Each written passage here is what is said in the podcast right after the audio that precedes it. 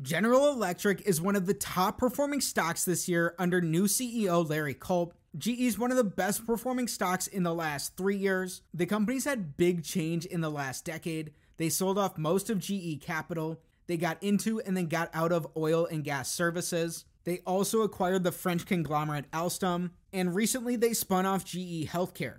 Coming back from the brink from almost going bust during the global financial crisis, has GE fully completed its turnaround? And if so, what do its financials say? Right now, GE trades for $111.04 per share. Even though they're a recent top performer, in the last decade their stock price is down 41%. GE still down plenty from where it was at before the global financial crisis. They're down 61% during this time.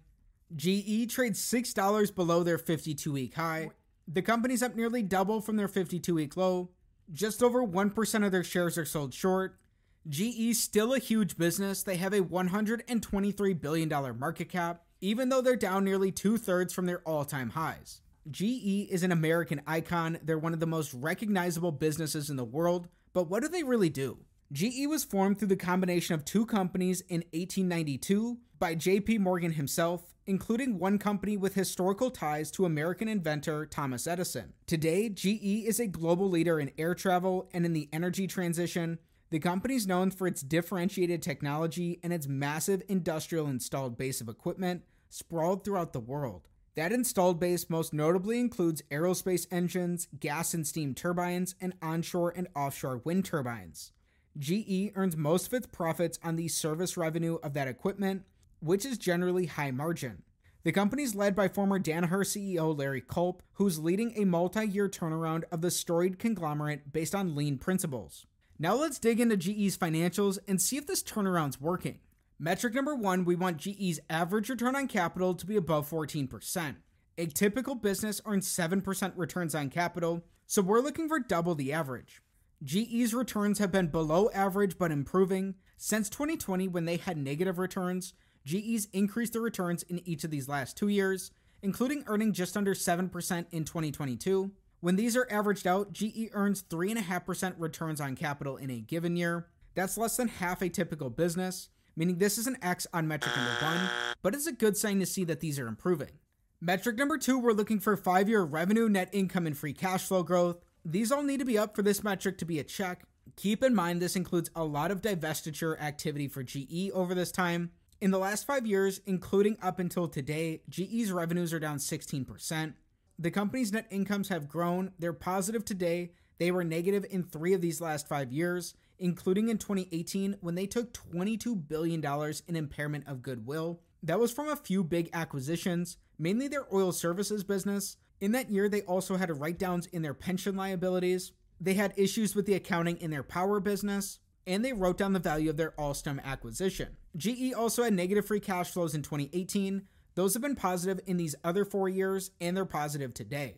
Because GE's revenues are down here, this is an X on metric number two. Metric number three, we're looking for earnings per share growth. We learned their earnings have been pretty sporadic throughout this time. They're positive today, which means they've grown. At the same time, GE's only issued 1% additional shares outstanding. Historically, the company spent a lot on share buybacks. Unfortunately, in the company's history, a lot of these buybacks were done for very high prices, especially before the global financial crisis. That's destroyed a lot of value for longtime shareholders, including longtime retail investors, GE employees, and pensioners. It seems like things have gotten better today in this last five year period, especially under GE's two most recent CEOs. With their earnings up here, this is a check on metric number three, our first of the day. Metric number four, we want to see free cash flow per share growth in the last five years. This is almost the exact same story, with their free cash flows positive today and negative in 2018. This is a check here on metric number four. We're split evenly through four metrics. We have two checks and two X's. In times of financial crisis, it's businesses with a lot of debt that can be at the biggest risk of failing. This almost happened to GE in the global financial crisis. They relied very heavily on the US government to help them offer commercial paper. This was done through their GE Capital segment, which, when we look at GE's financials, we get to see them unwinding over this time. Metric number five, we want their net debt, which is their total debt minus their cash and their short term investments, to be below the sum of their free cash flows in their last five fiscal years. GE had nearly $90 billion in net debt in 2018. That's a sky high amount that they've reduced by a lot over this time. They sold off major portions of GE Capital. They've also divested a number of businesses, including oil services. GE ended last year with $13 billion in net debt after bringing down this debt by a ton. They've continued this today. Right now, GE has $2.3 billion of net debt. In these last five years, they produced $13.5 billion of free cash flow, meaning GE is able to support today's debt position. This is a big check on metric number five. The company seems to be in a much stronger financial position than they were just a handful of years ago. They've refocused around their core industrial businesses. We're looking at GE's dividends as a bonus metric. Right now, GE pays a very small 0.28% dividend yield. The company's since done a reverse merger, but back in 2019, they dropped their dividend to just 1 cent per share. Since then, with a reverse merger, based on their current share price, it looks like they've been paying out 32 cents a share in all of the last four years. This is the case today as they have not grown their dividends since then. GE was once a blue chip company known for its predictability and reliable and consistent dividend payouts, though their dividends weren't supported for a few years prior to this time frame. Since 2019, their very small dividends have been supported. While not much to write home about, it's good that this is the case because they're supported today. This is a check on our bonus. The big metric of them all, metric number six, we want GE's average five year free cash flow divided by their enterprise value to give us a yield that's above 5%. If this is the case, this gives a slight risk premium to the yield of the 10 year treasury. It's the first of two different ways we're estimating a fair value for GE. Right now, GE has a $126 billion enterprise value. This accounts for both their market cap and their net debt position. It looks at GE similar to it being a private company. In the last five years, we learned GE produced $13.5 billion of free cash flow in total. This means they produce about $2.7 billion of free cash flow in a given year. When that's divided by their enterprise value, we get around a 2.2% average free cash flow to enterprise value yield for GE. On a current basis, they produced $4.5 billion of free cash flow in their last 12 months. When that's divided by their $128 billion enterprise value, it gives a 3.75% current free cash flow to enterprise value yield. That's just below the yield of the 10 year treasury, yet it's still down from the risk premium we're looking for. This is an X on metric number six. Don't just throw GE out, we still need to estimate their fair value per share. We're using a discounted cash flow analysis to estimate GE's fair value because of their big corporate activity including M&A, divesting businesses and spin-offs. GE has not been predictable for nearly the last two decades. They've been more or less in a consistent deal making phase. Things may settle down and stabilize under Larry Culp, but this impacts our assumptions here. We're using GE's current free cash flows and taking historical growth assumptions to grow these into the future. It's up to you to figure out if these will be accurate or not for GE. Assuming they grow their current free cash flows at 2% annually for the next decade, then in the following 10 years, assuming that these are flat, we're adding in GE's tangible book value to give an estimate of their net worth.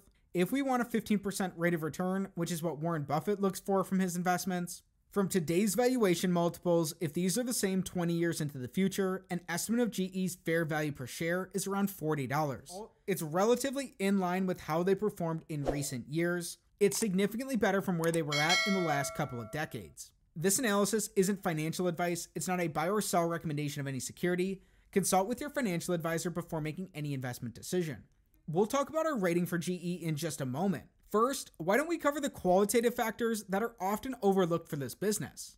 Number one, GE's installed base boasts the youngest fleet, with nearly 50% of its CFM fleet yet to make its first shop visit. This bodes well for its high margin aftermarket business. Number two, GE's led by the premier US multi industry CEO, Larry Culp, has assembled a team of leaders who are steadily changing GE's culture to one embracing lean principles. Number three, the incremental profits GE can make from its operating leverage when commercial aerospace fully recovers and the windfall it receives from the Inflation Reduction Act may be vastly underestimated. But it wouldn't be fair if we didn't cover their negatives as well. Looking at the factors supporting a short thesis, number one, the amount of contingent liabilities GE will have to contend with may be significantly underestimated. The companies also face shareholder lawsuits related to inadequate disclosures of its long term care liabilities and the way they've estimated their pension fund liabilities. Number two, while GE will generate orders from the energy transition, it has consistently made negative earnings from both power and renewables, and new equipment orders may only pressure and dilute margins further. Number three, GE's turnaround has a lot of unknowns, including when renewables will finally reach profitability and when the Inflation Reduction Act will move toward full implementation. There you have it for a balanced perspective of some of GE's qualitative factors. Now let's talk about our rating. In analyzing General Electric stock ticker GE, we learned they're one of the best performing businesses on the stock market in the last three years. They've more than doubled in this time. They perform modestly in our analysis. It looks like the company is still in turnaround phase, as they're just starting to earn around average returns on capital, but they've done a lot to significantly delever themselves and put them in a more stable and secure financial footing. Right now, GE's free cash flow to enterprise value yields don't look attractive compared to the 10 year treasury. Again, this isn't financial advice. When we performed our discounted cash flow analysis, if you want a 15% rate of return using those assumptions and at today's valuation multiples, an estimate of GE's fair value is around $40 per share. GE last traded closest to those levels in May of 2020, and because of their business activity, we have low predictability for General Electric. That estimate's rougher than it would be for other businesses. If you're interested in learning more about GE, I highly recommend the book Lights Out. It's a very well written book that does a great job of outlining some of the characters involved in GE's fall over the past two decades and some of the weakness that was in place at GE around the turn of the century. Looking at all the factors of our analysis, GE looks like a modest candidate for further research. Thanks so much for watching, subscribe to the channel, and watch this next video.